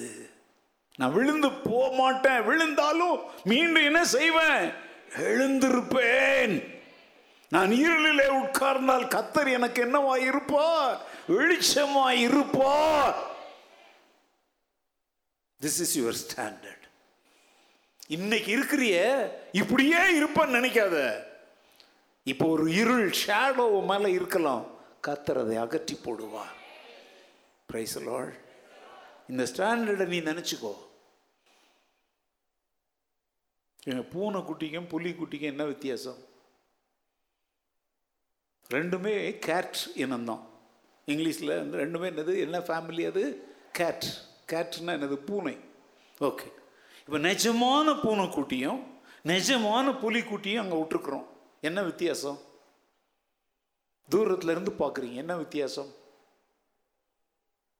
பார்த்ததில்லை, அதனால ரெண்டும் ஒரே மாதிரி தான் இருக்கும். வித்தியாசத்தை எப்படி கண்டுபிடிக்கிறது? ரெண்டையும் நடக்க சொல்லுங்க. பூனையினுடைய நடையே வேற, புலிக்குட்டியினுடைய நடையே. பூனையினுடைய ஓட்டமே வேற, புலிக்குட்டியினுடைய ஓட்டமே வேற. ஹலோ, அப்போ சொல்ற புரியுதா உங்களுக்கு? ஒரே இனம் மாதிரி ஒன்று போலவே தோற்றம் அளித்தாலும் பூனைக்குட்டியினுடைய நடை வந்து அது பாடு, அது வளைஞ்சி கொடுத்துக்கிட்டு போகும், எதை பார்த்தாலும் ஓடும். ஆனால் புலிக்குட்டி அப்படிலாம் போகாது. அதனுடைய ஒரு ஒவ்வொரு காலாக எடுத்து வச்சு ராஜ நடை நடக்கும். ஒருவேளை கடந்த நாட்களில் ஆலயத்திற்கு வராதிருந்த நாட்களில், சரியான ஐக்கியம் இல்லாதிருந்த நாட்களில், போதகரோடும் மற்ற விசுவாசிகளோடும் சரியான உறவில்லாதிருந்த நாட்களில், பல்வேறு சோதனைகளால் இழுக்கப்பட்டு பூனைக்குட்டி மாதிரி நீ மாறி இருந்தா, இந்த ராத்திரி வேளையில் ஆண்டவர் சொல்லுகிறார், ஆவிக்குரிய நிலைமையில் புலிக்குட்டியாய் எழுமி நில்லு. ஆமென். தோற்றத்தில் வேணா ஒன்று போல தெரியலாம், ஆனால் நடை, உடை, பாவனை, சிங்கம் கர்ஜிப்பது எல்லாம் வித்தியாசம்தான். தேவனுடைய பிள்ளை மற்றவங்க பார்வையில் ஒரு பூனைக்குட்டி மாதிரி தெரியலாம், ஆனால் உன் மனசில் நான் பூனைன்னு நினைக்காத. நீ என்ன நினைக்கணும்? நான் யூத ராஜ சிங்கத்தின் பிள்ளை. அல்லேலூயா. கடந்த நாட்களில் ஒரு தவறு செய்தேன்னா அது என் வாழ்நாள் முழுசும் அப்படியே வராது. உதற வேண்டிய இடத்துல தேவ பலத்தோடு உதறி தள்ளிட்டு போயிட்டே இருப்பேன். கர்த்தருடைய பலத்தினாலே நான் நடப்பேன். நடக்கிறதுக்கு கர்த்தர் எனக்கு என்ன தருவார்?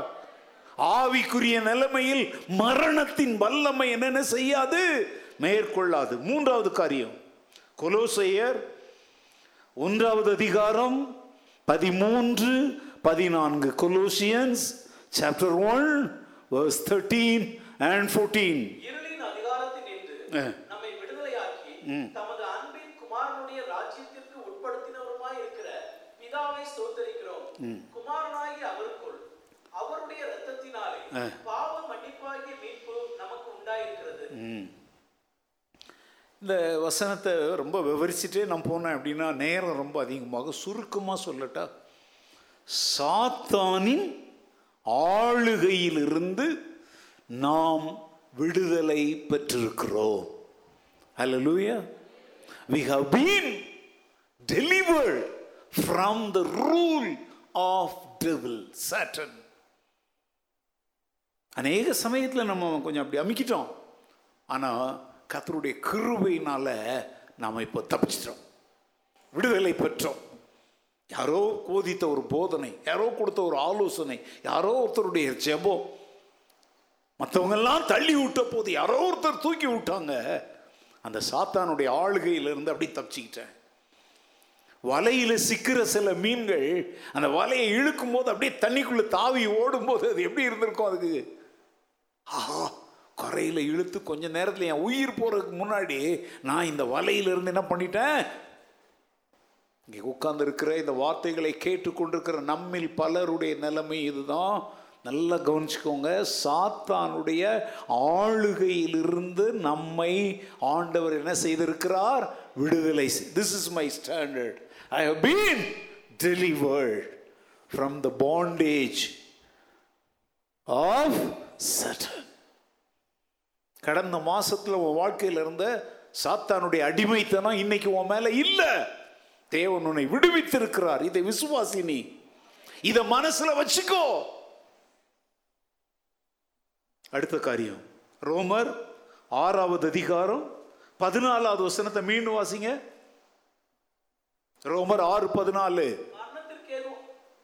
Romans chapter six verse fourteen. நீங்கள் நியாயப்பிரமாணத்திற்கு கீழ்ப்பட்டிராமல் கிருபைக்கு கீழ்ப்பட்டிருக்கிறபடியால் பாவம் உங்களை மேற்கொள்ள மாட்டாது. நல்லா கவனிங்க. இப்போ நம்ம இவ்வளவு வெற்றியை பற்றி நம்ம ஏன் பேசுறோம் தெரியுமாங்க? அங்க சொல்றாரு, நீங்கள் கிருபைக்கு கீழ்ப்பட்டிருக்கிறபடியால் பாவம் உங்களை என்ன செய்யாது.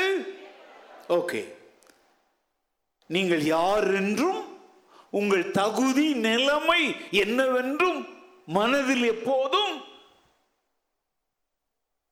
நினைவில் வைத்திருங்கன்னு சொல்லிட்டு வர்றேன். நாலு காரியம் சொல்லியிருக்கிறேன், மூணு சொல்லி முடிச்சிருக்கேன். ஒன்று, பாவத்தின் ஆளுகையிலிருந்து நான் என்ன செஞ்சிருக்கிறேன்?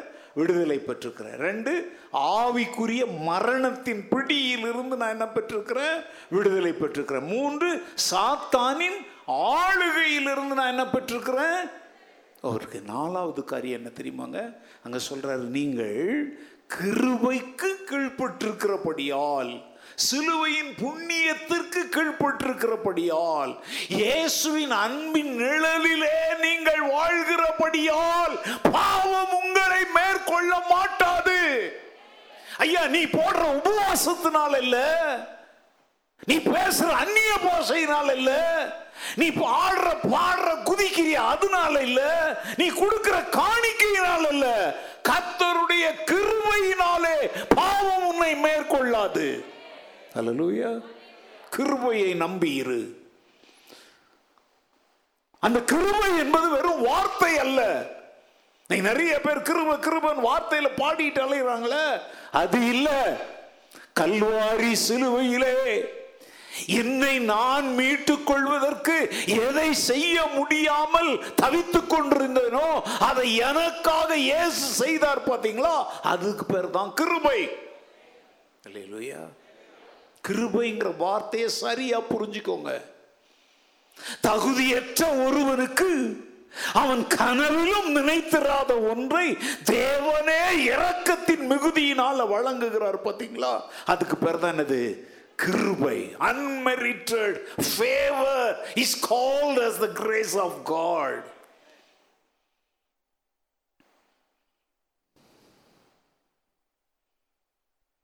நான் ஒரு இடத்துக்கு போயிருந்தேன். ஒரு ஆள் வந்து, நாங்கள் மூணு நாலு பேர் இருந்தோம், ஒரு பத்து ரூபாய் கேட்டார். எங்கள் யார் பாக்கெட்லேயுமே பத்து ரூபா இல்லை, மினிமமே எவ்வளோதான் இருந்துச்சு? நூறு ரூபா தான் இருந்துச்சு. எந்த நோட்டு எடுத்தாலும் நூறு ரூபா நோட்டு.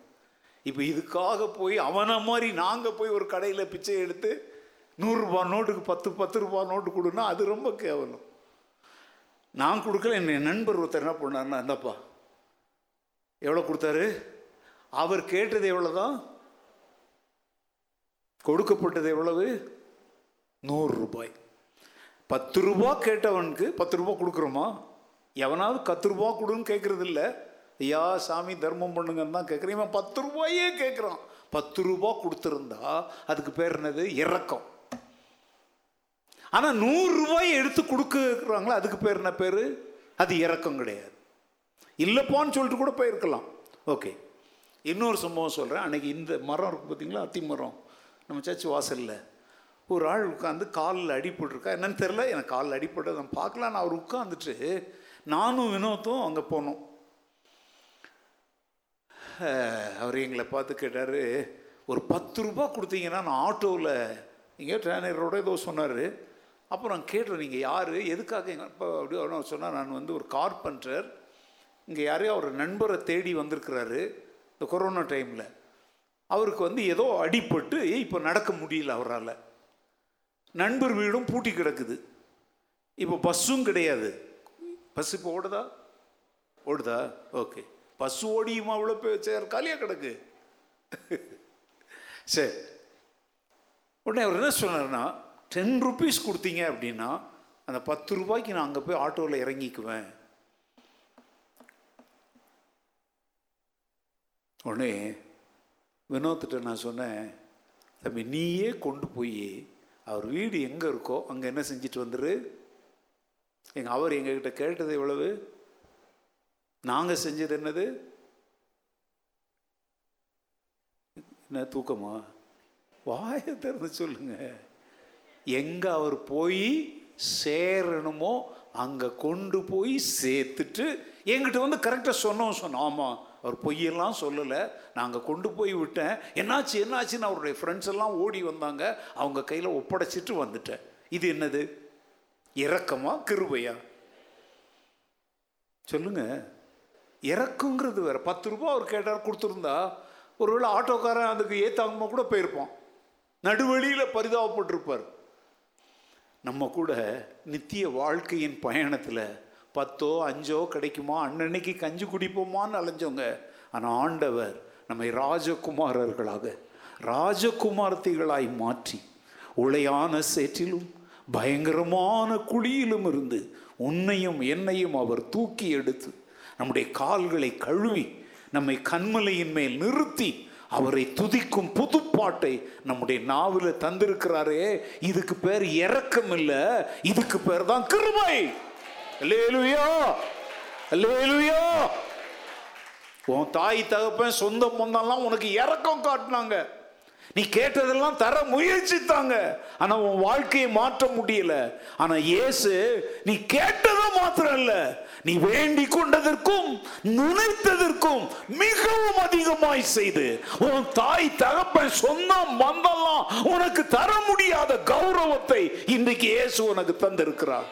அல்லேலூயா. இன்னைக்கு நீ ஒரு வீட்டில் வாழ்றிய, உனக்குன்னு ஒரு கூரை இருக்குது. அன்னைக்கு நான் பிரசங்கத்தில் சொன்னேன், உண்ண உணவு உடுக்க உடை இருக்க இடம் இருந்தாலே நீ ஆசீர்வதிக்கப்பட்டவன். நான் இப்போ சொல்லட்டா, நமக்கு மாத்திரம் இல்லைங்க, நம்ம வீட்டில் பலரை போஷிக்க தேவையுள்ளவர்களை தங்க வைக்க கூட நமக்கு ஆசீர்வாதத்தை தேவன் தந்திருக்கிறார். இது இரக்கம் அல்ல, இதுக்கு பேர் என்னது, இது உலக பிரகாரமா நான் சொல்றேன். இனி நீ ஆவிக்குரிய பிரகாரமா யோசனா, அதெல்லாம் யாரால வர்ணிக்க முடியும்? Unmerited favour. நம்ம சிறுவர் இல்லங்களை பற்றி நாங்கள் ரொம்ப பெரும்பாலும் நம்ம சபையிலே கூட நாங்கள் விளம்பரங்கள் செய்வதில்லை. ஒரு காலத்தில் உங்கள்கிட்ட கேட்டோம், அந்த பிள்ளைங்களை ஸ்பான்சர் பண்ணுங்க அப்படின்னு. ஞாபகம் இருக்கா அவங்களுக்குலாம்? ஆயிரம் ரூபாய் கொடுக்குறோம், ஐநூறு ரூபாய் கொடுக்குறோம், முந்நூறு ரூபாய் கொடுக்குறோன்னு சொல்லி ரெண்டாயிரத்தி பனிரெண்டாவது வருடம் உங்களெல்லாம் ப்ராமிஸ் பண்ண சொன்னோம். எத்தனை பேருக்கு ஞாபகம் இருக்குன்னு தெரில. உண்மையாக ப்ராமிஸ் பண்ணுறவங்க இன்னைக்கு வரைக்கும் அதை நிறைவேற்றிட்டு இருக்கிறாங்க. எனக்கு அடிக்கடி அதை சபையில் சொல்லி கேட்குறதுக்கோ அதை நினை நீங்கள் யாராவது நினச்சிங்களாங்க, இந்த கொரோனா காலத்தில் நமக்கே சாப்பிட்றதுக்கு என்ன இல்லை, சாப்பாடு இல்லை, பாஸ்டர் என்ன செய்கிறாரு, இத்தனை ஊழியக்காரங்க மிஷினரிகளுக்கு உதவி செய்யணுமே, நம்மை நம்பி பிற ஸ்தாபனத்தை சேர்ந்த மிஷினரிகள் இருக்கிறாங்களே, எல்லாவற்றுக்கும் மேலாக சிறுவர் இல்லம்னு ஒன்று இருக்குத. நான் ஒன்று சொல்லிட்டாங்க, இந்த போன ஆண்டிலிருந்தே சொல்றாங்க, நம்ம பிள்ளைகள் மற்ற நாட்களில் சாப்பிட்ட உணவை விட டுவெண்ட்டி டுவெண்ட்டி இந்த கொரோனா ஆரம்பித்த காலத்திலிருந்து இன்னும் அதிக சத்தான நல்ல ஆரோக்கியமான உணவுகளை கொடுக்க ஆண்டவர் உதவி செய்தார். இன்னைக்கு காலையில் அங்கே வாங்குறாங்க. இன்னைக்கு காலையில் கூட இங்கே வந்து அங்கே வேலை செய்கிற ஒரு பையன் கையில் பால் பாக்கெட்ஸ் அது இதெல்லாம் கொடுத்து அனுப்பும் பொழுது என் மனசில் எவ்வளோ ஒரு பெரிய சந்தோஷம் தெரியுமா, எவ்வளோ பெரிய மகிழ்ச்சியாக இருக்குது தெரியுமா.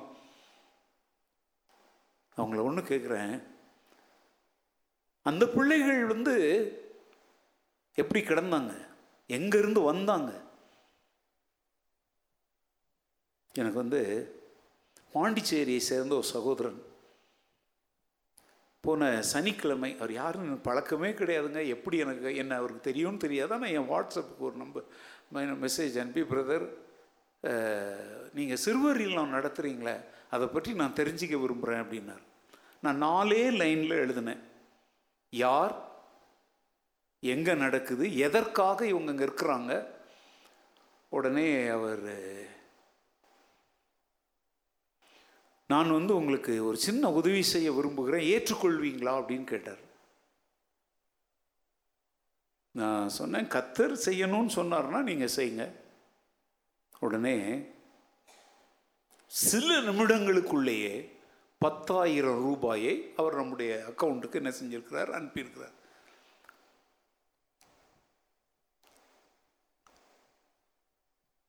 என் மனசு இந்த பத்தாயிரம் ரூபாய்க்காக சந்தோஷப்படலைங்க.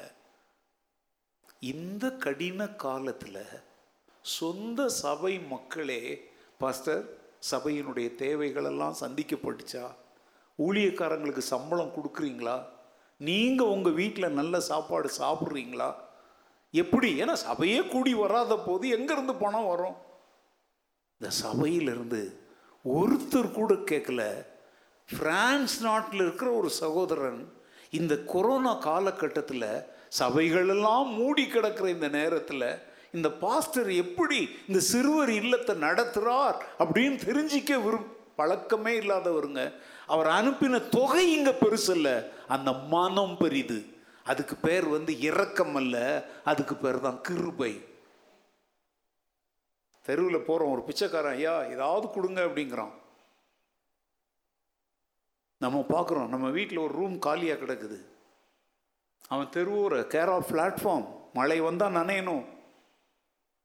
அவனை கேட்குறோன், உன் வாழ்க்கையை நான் மாற்ற விரும்புகிறேன், நீ தெருவில் பிச்சைக்காரனாய் வாழ நான் விரும்பலை, என் வீட்டில் உனக்கு தங்குமிடமும் உணவும் எல்லா வசதிகளும் தந்து நீ சௌக்கியமாக தங்குவதற்கு ஒரு ஏற்பாடு செய்கிறேன், ஏற்றுக்கொள்வாயா அப்படின்னு கேட்டால் அவன் முதல்ல என்ன செய்வான் சொல்லுங்க? அதை நம்புவானா?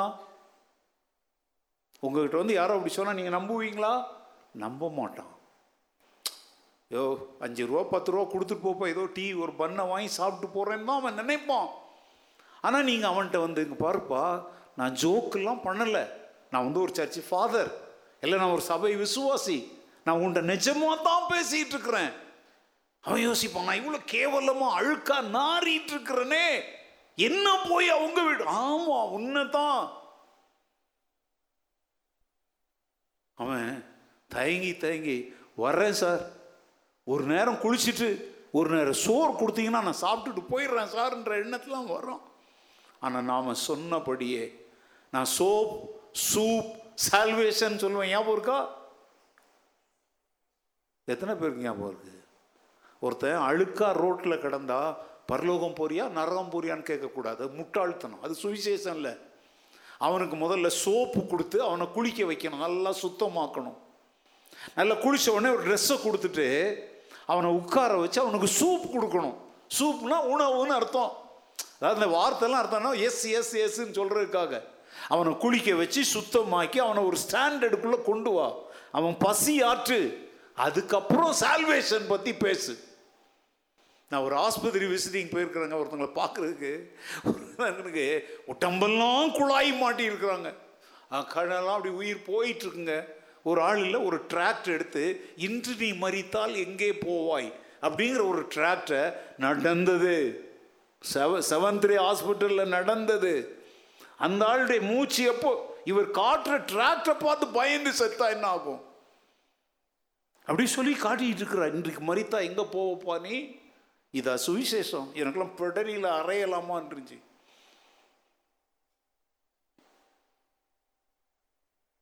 கிருபை நல்லா தெரிஞ்சுக்கோங்க. நித்தியம் வாழ்க்கை ஒன்று இருக்குங்க, மோட்சம் நரகம்னு ஒன்று இருக்குது, இல்லைன்னா சொல்லலை, ஆனால் அதை வந்து சொல்ல வேண்டிய விதத்தில் சொல்லணும்.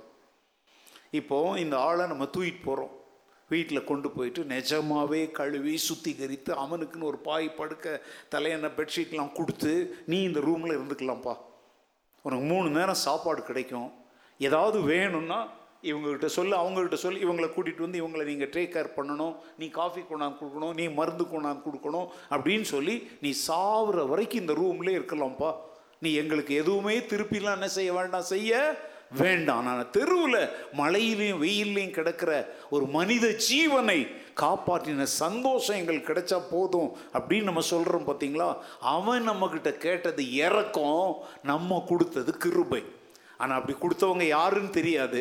நான் இயேசுக்கிட்ட அதை பெற்றுக்கொண்டேன்.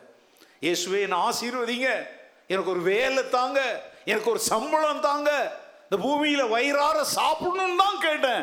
என் மகனே, உன் வயிற்று பிழைப்புக்கு மாத்திரம் இல்லைப்பா, நீ நித்திய வாழ்வு வரைக்கும் வருகிற ஒரு புதிய வாழ்வை உனக்கு தருகிறேன் அப்படின்னு எனக்கு அந்த வாழ்வை தந்து அதை நான் அனுபவிக்க ஆரம்பிச்ச உடனே, என் மகனே நீ கையேந்தின மாதிரி உலகத்துல கோடிக்கணக்கான மக்கள் யார்கிட்ட கையேந்திரது தெரியாம எங்கெங்கயோ கையேந்திட்டு இருக்காங்கப்பா. அவங்க கிட்ட எல்லாம் போய் நீ பெற்ற இந்த இரக்கத்தை, இந்த கிருபையை, இந்த தயவை, இந்த புண்ணியத்தை அறிவிக்கும்படி உன்னை நான் தெரிந்து கொண்டிருக்கிறேன். அந்தகாரத்திலிருந்து ஆச்சரியமான ஒளியின் இடத்திற்கு உன்னை நான் வரவழைத்ததே என் புண்ணியங்களை நீ அறிவிக்கிறதுக்காக என்னை அழைச்சிட்டாருங்க. அல்லேலூயா. நாற்பத்தாறு வருஷமா என் வண்டி இந்த புண்ணியத்தில் ஓடிட்டு இருக்குது. அதனால கிருபைனா என்ன நீ ரத்தத்தினுடைய ஒவ்வொரு அணுக்களுக்கும் தெரியும். இன்றைக்கு இந்த வார்த்தைகளை உலகமெங்கும் கேட்டுக்கொண்டிருக்கிற எல்லாருக்கும் இந்த கிருபைனா என்னன்னு புரியணும். மேடையில் கிருப கிருப கிருபன் சினிமாத்தனமா இடுப்பு உழைச்சு ஆடுற அயோக்கியர்கள் கூட மனம் திரும்பணுங்கிறதுக்காக சொல்றேன். கிருபைங்கிற பேர்ல ஏமாந்து போகாதீங்க. இப்ப நான் சொன்னனே, உன் வாழ்வை மாற்றுகிற கிருபை, கல்வாரி சிலுவையிலே இயேசு செய்த அந்த புண்ணியம் நம்முடைய மாம்ச வாழ்க்கையை மாற்றிச்சு, நம்முடைய ஆவிக்குரிய வாழ்க்கையை மாற்றிச்சு. ஆமென் சொல்லுங்க. சோ உங்களை வீட்டுக்கு அனுப்புறதுக்கு முன்னாடி மாம்சத்தை மேற்கொள்வது எப்படிங்கிறதுக்கு ரெண்டு குறிப்பு சொல்லி இருக்கிறேன். ஒன்று, உங்கள் புதிய வாழ்வின் ஆதாரம் அல்லது அஸ்திபாரம் என்ன என்பதை என்ன செய்து கொள்ளுங்கள். எது அஸ்திபாரம்? தேவனுடைய. ரெண்டாவது பாயிண்ட், நீங்கள் யாரென்றும் உங்களுடைய புதிய அந்தஸ்து அல்லது நிலைமை என்னவென்றும் அறிந்து கொள்ளுங்கள். அதுல நாலு காரியம் சொன்ன. ஒன்னு, பாவத்தின் ஆளுகையிலிருந்து நான் விடுவிக்கப்பட்டேன், ஆவிக்குரிய மரணத்தின் பிடியிலிருந்து நான் விடுவிக்கப்பட்டேன், சாத்தானின் ஆளுகையிலிருந்து நான் விடுதலையாக்கப்பட்டேன், கடைசியாக நான் தேவனுடைய கிருபையினாலே ஆளுகை செய்யப்படுகிறேன். I am under the rule of God's sovereign grace. தேவனுடைய மகத்துவமான உன்னதமான கிருபை என்னை மேலும் கீழும் சுற்றும் புறம்புமாக தாங்கி கொண்டிருக்கிறது. இந்த ராத்திரியில் நீங்களும் அதை என் கூட சேர்ந்து அறிக்கையிட விரும்புகிறீங்களா? ஆமாம் பாஸ்டர், இதை நான் உணர்ந்திருந்தேன் ஆனால் மறந்துட்டேன், இல்லை நான் உணராமல் இருந்தேன், இன்றைக்கு உணர்ந்து கொண்டேன். இந்த புண்ணியத்தை நான் எனக்குள்ளேயே அடக்கி வைக்க மாட்டேன். நான் பார்க்கிற, சந்திக்கிற சொந்தம், பந்தம், நண்பர்கள் எல்லாருக்கும் சொல்ல போகிறேன். கொரோனா வரட்டும் வராமல் போட்டும், மக்கள் வாரி கொண்டு போகப்படுவதற்கு முன்பு அவர்களை கல்வாரி அண்டை வாரி கொண்டு வருகிற இந்த கிருபையின் சுவிசேஷத்தை நான் அறிவிப்பேன். எத்தனை பேர் தீர்மானம் செய்ய போறீங்க? கண்களை மூடி ஜெபிப்போம். இரக்கமுள்ள பிதாவே, கிருபையின் ஆண்டவரே, இந்த ராத்திரி வேளையிலே இந்த வசனத்தை, வார்த்தைகளை உள்ளூரிலும் வெளியூரிலும் வெளிநாடுகளிலும் எங்கெங்கு மக்கள் கேட்டார்களோ அவர்கள் தாங்கள் யார் என்றும் தங்களுடைய புதிய வாழ்விற்குரிய அஸ்திபாரம் என்ன என்பதை குறித்தும் அசைக்கப்படாத உறுதியோடு ஜீவிக்க கர்த்தர் இரக்கம் பாராட்டுவீராக. நாங்கள் பாவத்தின் ஆளுகை, ஆவிக்குரிய மரணத்தின் பிடி, சாத்தானுடைய ஆளுகையிலிருந்து விடுவிக்கப்பட்டு கிருபையினாலே ஆளுகை செய்யப்படுகிறோம். சிலுவையிலே நீர் எங்களுக்காக சம்பாதித்த அந்த புண்ணியத்தினாலே நாங்கள் வாழ்ந்து கொண்டிருக்கிறோம் என்பதை மறவாமல் எப்பொழுதும் நினைவில் கொண்டு ஜீவிக்க எங்கள் எல்லாருக்கும் நீர் கிருபை தருவீராக. இந்த வசனங்கள் வெறுமையாய் போய்விடாதபடி தொடர்ந்து பரிசுத்த ஆவியானவர் ஒவ்வொருவருடைய உள்ளங்களிலும் நீர் கிரியை செய்வீராக. உம்முடைய நாமம் மாத்திரம் மகிமை அடையட்டும்.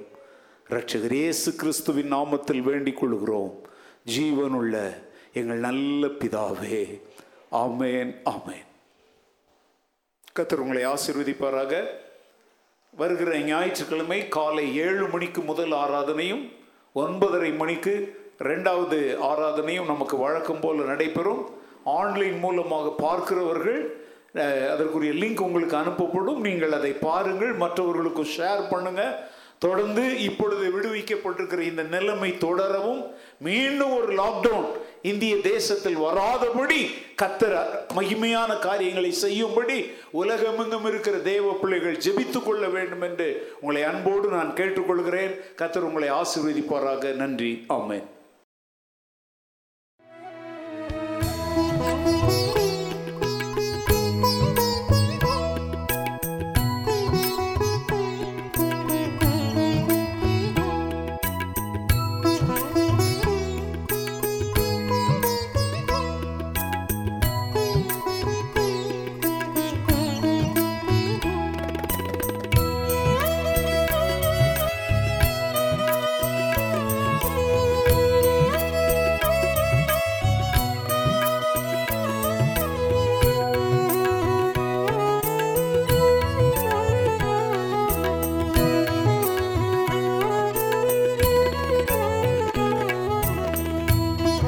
Oh,